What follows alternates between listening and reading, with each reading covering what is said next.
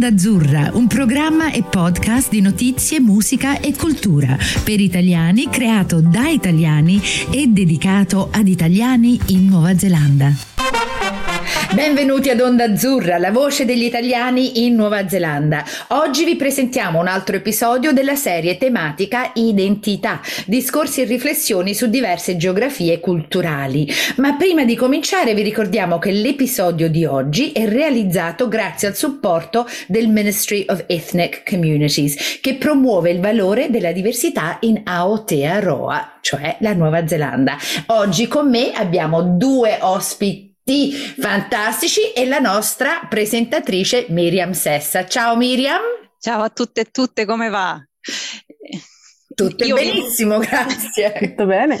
Tutto bene, quindi iniziamo questo, questa puntata di oggi in cui parleremo di eh, bilinguismo e soprattutto nell'età evolutiva, quindi con i bambini e le bambine e adolescenti e adolescenti. E appunto le nostre due ospiti condivideranno con noi eh, le loro esperienze di mamme e, e, e questo processo di, di, condividere la propria lingua italiana con i loro figli. Quindi passo la parola a Sara. Um, salve a tutti, um, sono, sono, Sara, eh, sono in Nuova Zelanda da tantissimo tempo, da vent'anni, e ho un figlio eh, che eh, sta per compiere eh, i 14 ehm, eh, che ho deciso di, ehm, di far crescere bilingue. Ecco. Ciao Sara. Ciao. Ciao, io sono Francesca, sono in Nuova Zelanda a Wellington da otto anni e ho una bimba Billy di due anni e ne aspetto un'altra che dovrebbe insomma arrivare verso entro fine anno. Fantastico. Miriam. E quindi nel, nelle nostre puntate precedenti abbiamo parlato di lingua e identità e l'abbiamo parlato molto da, da, una prospettiva di adulti che magari migravano verso la Nuova Zelanda o quella, quella parte della lingua e del, del legame emotivo e affettivo eh, a cui appartiene alcune parti del linguaggio. Oggi invece vogliamo proprio vedere e esplorare la motivazione di condividere la lingua con i figli e quali sono un po' le, le cose che agevolano quel processo e quali, quali sono quelle parti che diventano un po' più complicate, soprattutto nel vivere in Nuova Zelanda, che tornare in Italia diventa, non è, soprattutto con il Covid, non è, è stato sempre facile. Quindi la mia prima domanda è qual è stata la, vos- qual è la vostra motivazione di voler condividere la lingua italiana con i vostri figli? Chi vuole iniziare? Iniziamo con te, Francesca. Eh, iniziamo con, con quella con i figli piccoli, che ancora c'è un sacco di motivazioni motivazioni, ma non tantissima evidenza. Um, la, quali sono le mie motivazioni? Sicuramente la questione dell'identità culturale, il fatto che comunque essendo così lontani eh, ci sia un legame con un posto che poi è un po' più complicato visitare che non eh, partendo da altri posti nel mondo. Um, il rapporto con i nonni che mh, cioè, sanno un po' di inglese ma insomma non, non sono in grado di esprimere se stessi in un'altra lingua così completamente. E poi un'altra motivazione, credo, che sia poi quella di conoscere intimamente me, che sono la loro mamma, e che eh, vivo ed esisto in due lingue con una certa facilità, però eh, comunque la mia identità e le mie radici e, e anche il, il, parzialmente il mio dialetto, parte della mia simpatia passa attraverso l'italiano e l'uso che faccio dell'italiano ed è una cosa che mi, mi ha portato alla luce molto il mio compagno che è americano e non parla italiano, tanti, parla baby italiano, è che lui mi ha detto quando io ti ho vista in Italia, quando siamo andati in Italia e ti ho vista esistere in italiano con i tuoi amici, parlare italiano, immersa in questo mondo italiano, ho visto una parte di te che mi ha fatto rinnamorare. Mm. E quindi sì, voglio che conoscano me. Mm. E Sara?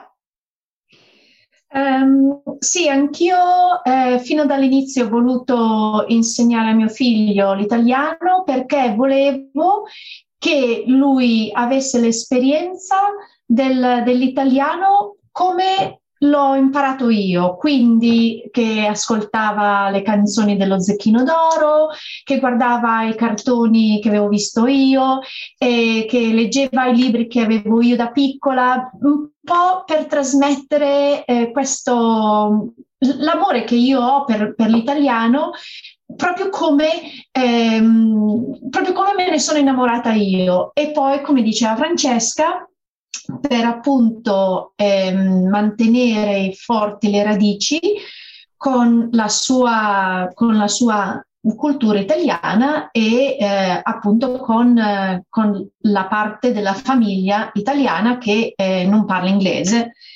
E, ehm, perché ovviamente attraverso la lingua non c'è solamente la grammatica, la storia e la geografia, c'è tutta la parte della cultura che, come diceva Francesca, eh, fa parte della nostra identità, come an- anch'io mh, mm, voglio che mio figlio conosca la parte di me che è italiana e, e, che, non, e che, questa parte non, non si perda. Ecco. Mm. E ehm, io ho da aggiungere che io sono il prodotto di quello, cioè io sono prodotto di due genitori, uno italiano e uno neozelandese eh, per, e penso che, che, lo è anche Miriam, però fa, faccio dirlo da lei. E io sono cresciuta con un padre italiano e sono cresciuta in Italia e poi sono venuta qui in Nuova Zelanda con la madre neozelandese.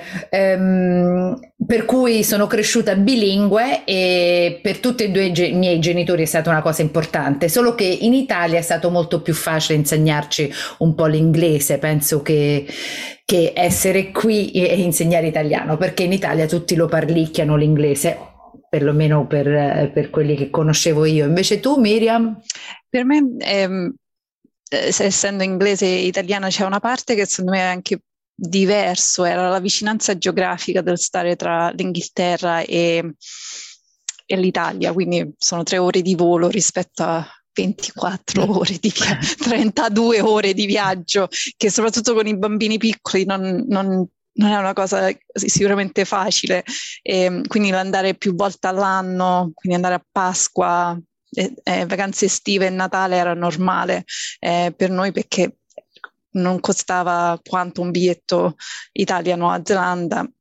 Secondo me c'è anche quell'opportunità di avere più, più, più intimità in entrambi i posti mm. e conoscerli entrambi, che, che, è un po' una barriera nel vivere agli antipodi del mondo o, o al, nel sì, vivere così lontani. Mm. Però eh, c'era una parte che mentre chiacchieravamo prima che mi interessava anche molto, secondo me ci sono un sacco di miti e, e di mm, false conoscenze rispetto ai bambini eh, bilingui che una par- da una parte di una si confondono e non, non, non capiscono se si parlano in due lingue, che secondo me è un, è un po' una vecchia eh, una vecchia idea che a, al momento abbiamo sorpassato. E, e l'altro era che, che spesso si, ehm, si ritarda lo sviluppo del linguaggio se si parlano in due lingue e mi interessava tantissimo che voi due avete eh, insomma dei, dei, bambini che stanno sviluppando la lingua in maniera completamente diversa, cioè Francesca ci condividevi che c'è un po' un rallentamento, invece Sara, quindi magari se ci condividete un po' quello che state, avete osservato e state osservando al momento di come stanno navigando due ling- queste due lingue. Francesca, puoi andare tu? Vado io, eh, la mia naviga che capisce eh, ma non parla. Quindi a due anni dovrebbe avere una cinquantina di parole ehm, e cominciare a usare coppie di parole, e questo è lo standard dei bambini bilingui e non bilingui, perché poi in realtà nella teoria l'acquisizione del linguaggio non varia in base agli studi che sono stati fatti tra bambini ehm, monolingue e multilingue.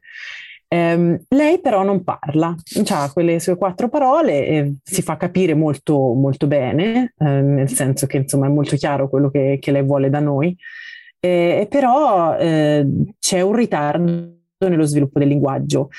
Da che cosa dipenda non si sa. C'è chi mm. dice che probabilmente appunto il bilinguismo può essere in parte un peso in più. Lei è una bambina anche molto molto grande, quello che mi hanno detto a scuola che probabilmente sta, sta, facendo un sacco di fatica a, a, gestire questa crescita immensa e quindi ha deciso di mettere un po' da parte il preoccuparsi del linguaggio. Ovviamente poi il Covid, crescere ai tempi dell'isolamento del Covid non ci ha aiutati perché siamo stati noi due e lei per 14 mesi praticamente, quindi lei non ha avuto grande bisogno di, di farsi capire e quindi vi, vi faremo sapere in una, in una, futura puntata di Onda Azzurra eh, che cosa succederà con questa bambina e quali poi sono le motivazioni di fondo. Eh, Sara invece ha avuto un'esperienza molto diversa che, che è molto interessante, quindi passerei a lei. Sì, um, dunque mio figlio appunto ha quasi 14 anni e eh, io fin dall'inizio lui ho parlato italiano e ho insistito che lui eh, rispondesse in italiano. Quando era piccolo questo non ha mai costituito un problema. Lui infatti ha iniziato a parlare molto presto, eh, a due anni lui si esprimeva con frasi complete, anzi una cosa che lui faceva quando era molto piccolo è che eh, invertiva l'ordine delle sillabe, creando un po' delle parole nuove, come per esempio eh, podomoro invece di pomodoro o samale invece di salame, però insomma un po' si capiva e siccome erano poi parole simpatiche, niente, ridevamo, le ripetevamo e poi lui l'ha imparato, ecco. Mm. Lui ha accettato l'italiano come la lingua che lui identifica con me. Io eh, sono la mamma, io, la mamma parla italiano e lui ha sempre eh, parlato italiano con me, non ha mai eh, usato l'inglese. Con tutti gli altri, eh, tutte le altre persone, ehm, eh, ha eh, usato l'inglese, per cui non ha mai avuto la difficoltà, cioè io per quanto riguarda la mia esperienza non trovo che il bilinguismo abbia costituito una difficoltà di apprendimento né dell'italiano né dell'inglese. Infatti, eh, ovviamente lui l'inglese l'ha imparato da quando è andato all'asilo, poi a scuola, eccetera, eccetera. Lui ha iniziato a scrivere anche in inglese molto, eh, molto presto.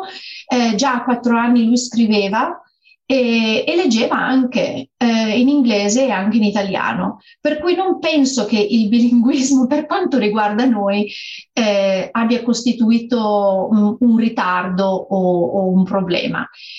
Quello che invece si sta, sta un po' accadendo adesso è che lui ehm, nel contesto sociale, quindi con i coetanei, non si sente a suo agio di parlare italiano se eh, gli altri appunto ascoltano, mm, non perché lui non, ehm, non si esprima correttamente, mm, più che altro è per non essere diverso dagli altri.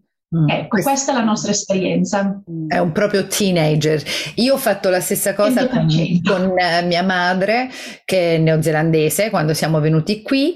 Eh, con mia madre non parlavo italiano cioè lei mi parlava in italiano io gli rispondevo in inglese perché mm, non volevo parlare italiano, avevo questa gran fretta di essere una neozelandese perché ero una teenager. E per cui con mia madre parlavo italiano e con mio padre perché avevo un accento italiano, quando parlava inglese gli parlavo solo in italiano, però di nascosto. E l'accento di tutti e due quando parlavano le loro diverse lingue mi dava molto fastidio quando ero una teenager naturalmente.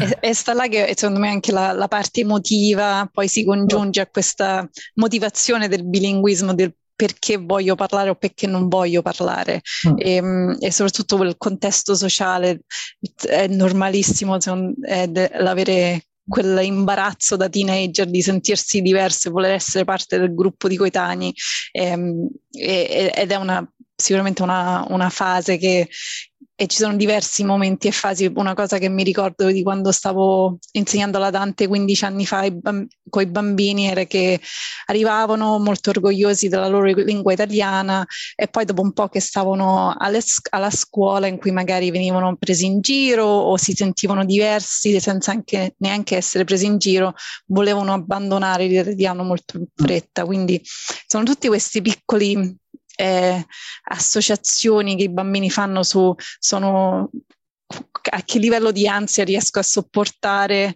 è connesso la, a, alla mia appartenenza alla mia lingua. Quindi come genitori il, il, contenere le loro ansie e supportarli secondo me è una parte fondamentale del, mm. del fostering, di aiutare questo bilinguismo. Mm. E, um, l'altra parte che mi incuriosiva era anche un po' il contesto sociale perché vivete in posti completamente diversi nella Nuova Zelanda e um, a livello di ricerca una parte che, che dicono che, che, è utilissimo per, per, aiutare i bambini a diventare bilingui è essere esposti a tante persone che parlano entrambe le lingue. E voi avete anche dei contesti geografici molto diversi, quindi Sara, tu da quale parte della Nuova Zelanda ci, ci ti colleghi oggi?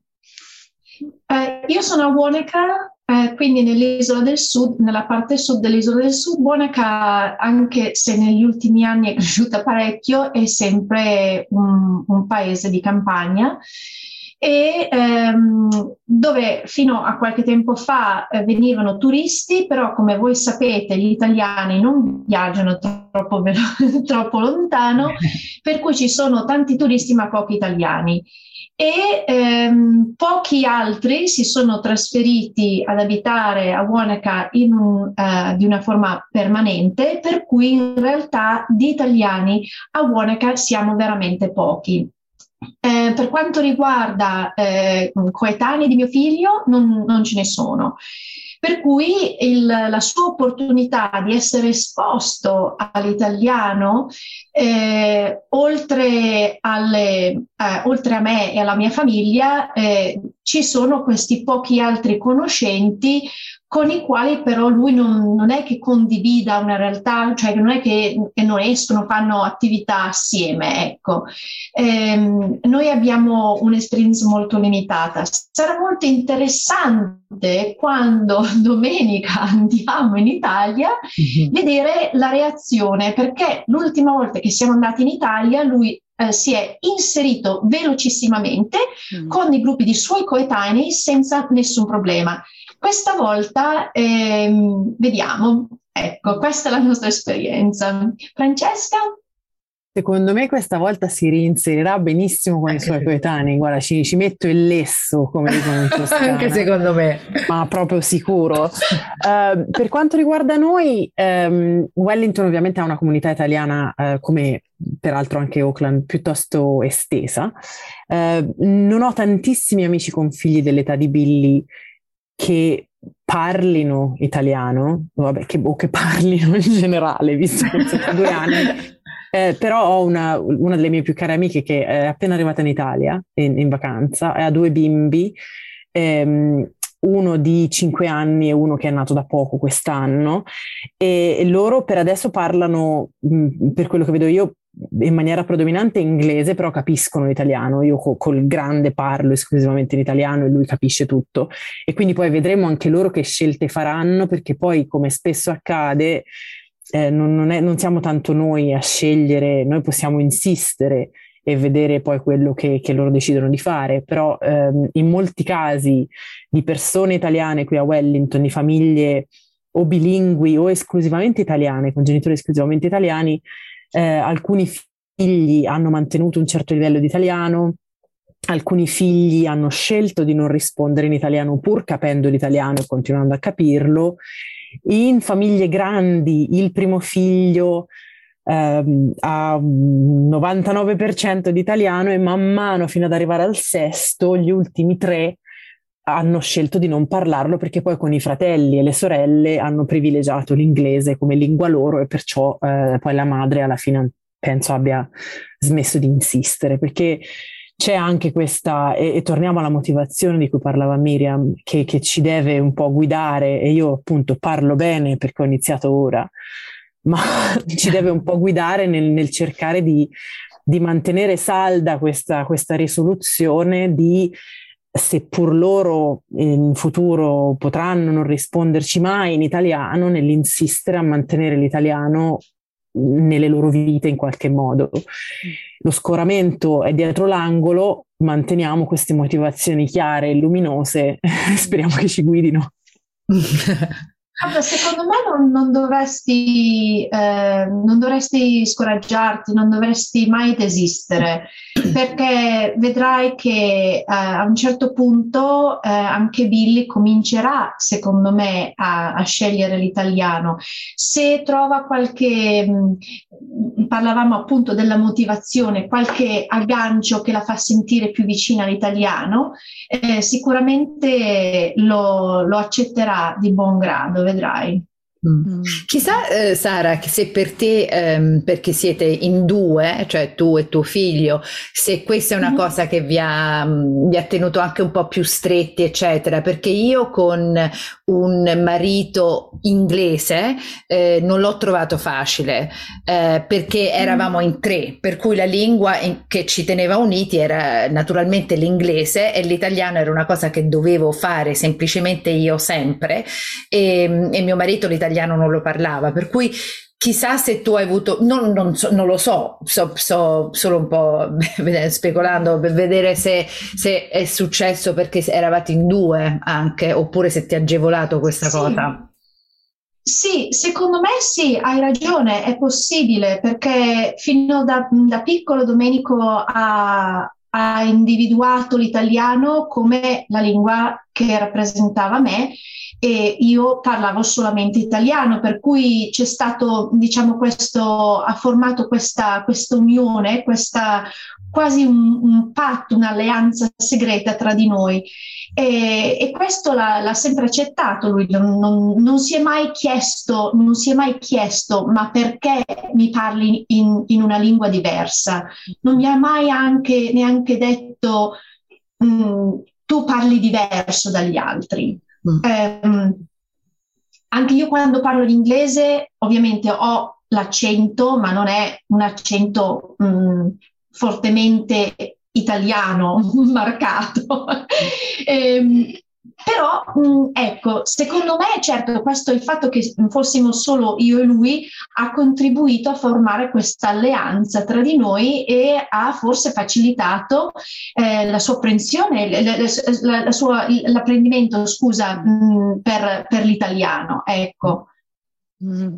Um, un commento tornando a quello che diceva Carla, perché io invece sono nella situazione di Carla, sono in una situazione in cui ho un compagno che eh, non parla italiano, capisce un po', ma perché sta con me, perché siamo insieme noi due, non perché abbia altre, eh, altri canali, insomma.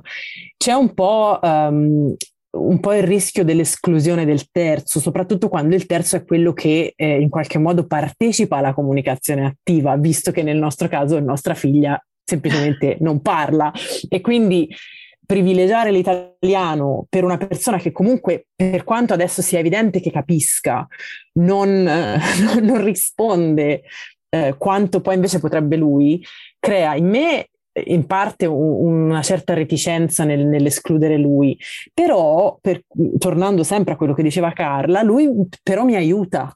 Mm. Lui quello che sa, quello che ricorda, quello che riesce, eh, lo, lo, dice in italiano a lei, anche quando io non sono nella stanza con loro, io sono mm. al lavoro al computer in un'altra stanza, io lo sento che fa pratica delle cose che ha imparato, le cose che sa bene gliele dice, sono cose semplici, ovviamente la bimba è piccola, um, però insomma c'è anche quel... Um, quel, quell'aiuto in più e anche, anche una volontà, lo vuoi volontà, fare. ma anche mm. quel, quel, rispetto dell'identità, perché poi sono cose, come si diceva, sono son cose morbidose, mm. no? Cioè se, è, è, è, quella persona che tu sei e quanto è importante per te esprimerti nel modo che ti è più naturale in assoluto e quanto poi la persona che ti ama veda il sacrificio e lo sforzo che c'è e, e, speri che tua figlia possa mm. avere accesso a te nel modo in cui tu esisti in purezza. E poi c'è una cosa semplice, parliamoci bene, perché essere bilingue è una cosa in più. Sì. e anche se eh, il 50% del mondo è bilingue, eh, il nostro 50%, sto parlando di noi, eh, il 50% di noi ha una cosa in più, cioè abbiamo un modo di comunicare, ci rende la mente un po' più elastica, abbiamo un modo di vedere il mondo diversamente, siamo anche più, eh, perdoniamo più perché vediamo quanto è difficile oppure abbiamo dovuto fare degli sforzi. Per cui mm, sì, è, è, vuol dire eh, sì. Io stavo, stavo, riflettendo molto sul contesto, quindi quanto il contesto di ogni persona è diversa e, e anche l'atteggiamento all'interno della coppia verso se, se, c'è una coppia di genitori, l'atteggiamento di un genitore verso la lingua dell'altro può impattare anche la, l'apprendimento del bilinguismo nei, nei figli. Se penso ad esempio alla mia situazione familiare, miei, mio fratello e mia sorella sono più grandi di me, loro sono nati in, in, Italia con mia madre che parlava entrambe e mio padre non parla inglese e loro da piccoli a un certo punto hanno perso la motivazione perché mamma parlava entrambe ed era un po' una fatica e um, continuare a fare questo, questo cambiamento. E io invece sono nata in Inghilterra e ero forzata a imparare l'italiano perché mio padre non parla inglese. Mm. Quindi il, il contesto e, e, l'atteggiamento sono talmente importanti. E poi pensavo anche alla mia esperienza da piccola e il fatto che non c'era internet mm. e, e, e, il contesto che abbiamo adesso di quell'opportunità di poter mi è piaciuto tantissimo quello che hai detto prima de, mentre chiacchieravamo prima della puntata Sara che facevi vedere lo zecchino d'oro a tuo figlio mm. Che, all'avere quell'opportunità con ehm, con l'internet. Quindi la domanda che mi viene a livello di comunità qui e di italiani qui in Nuova Zelanda è come vi possiamo dare una mano a voi che state, che state, mm. state facendo questa, questo sforzo da un certo punto di vista o comunque questo, questo percorso anche molto bello di voler condividere la vostra lingua con i vostri figli. Come vi possiamo aiutare? Anche solo parlarne aiuta, e confrontarsi con persone che poi hanno avuto esperienze diverse, perché non è, non è, facile, anche parlando con amiche in Italia che hanno figli, confrontarsi sull'aspetto del bilinguismo, non, perché non è una cosa che succede Mm, che succede spesso a loro, a meno che appunto non sia un caso particolare in cui ci sono coppie miste, eh, di lingue miste. Eh, io trovo per esempio grande mh, mm, sollievo e, e, comprensione nella mia vicina, che non è italiana, anzi viene da vicino a Wanaka, è super neozelandese e il suo compagno è Maori e il, il loro bambino eh, sta crescendo bilingue inglese maori e va a Kohangareu, che è la, la scuola di immersione in cui parla solo maori. E quindi alcune delle problematiche. Anche lui, come tuo figlio Sara, ha parlato molto presto, parla molto bene, parla bene tutte e due le lingue, quindi eh, come poi ho parlato presto io e io mi vedo molto il padre di mia figlia e mia figlia, vediamo ora questa come esce, la seconda. eh, però ecco sì, ci, ci si confronta eh, con, indipendentemente dalle coppie o da, dai gruppi di lingue e lui sta imparando parole in italiano peraltro adesso e lei sa alcune parole, risponde ad alcune parole in maori. Quindi quello che si può fare è parlare più lingue sempre di più quanto è più possibile normalizzare quante più ce ne sono. Eh, certo, no? secondo, mm, sì, hai ragione, hai ragione. Eh, secondo me è molto importante ehm, valorizzare il punto di vista che essere bilingue eh, non costituisce un impedimento, non è una cosa in meno, ma una cosa in più, come dicevamo prima, no? Eh, Carla diceva un superpotere, è un superpotere eh, perché, ehm, perché, in realtà eh, arricchisce eh, con tutta l'esperienza e il bagaglio culturale che è la nostra, la nostra identità. Ecco. Allora, ragazze, come al solito, il tempo non è che se ne passa, il tempo proprio se ne corre via velocissimo. Allora, abbiamo 30 secondi per salutarvi, però io penso che questo ci dà l'opportunità di fare un'altra puntata, perché c'è troppo da dire su di questo, perché tutti quelli che state tentando di insegnare eh, ai bambini due lingue, fatelo, fatelo bene, abbiate coraggio, perché è, dei super, è uno dei superpoteri che potete dare ai vostri figli figli. Per cui vi salutiamo a tutti. Ciao Miriam, ciao Francesca ciao. Benoccio, ciao. ciao Sara ciao. Bonnata, vi vogliamo bene a tutte. Ciao. Continuate con forza. forza e coraggio. Ok, ciao, ragazze. ragazze. Alla prossima, prossima puntata. Ciao.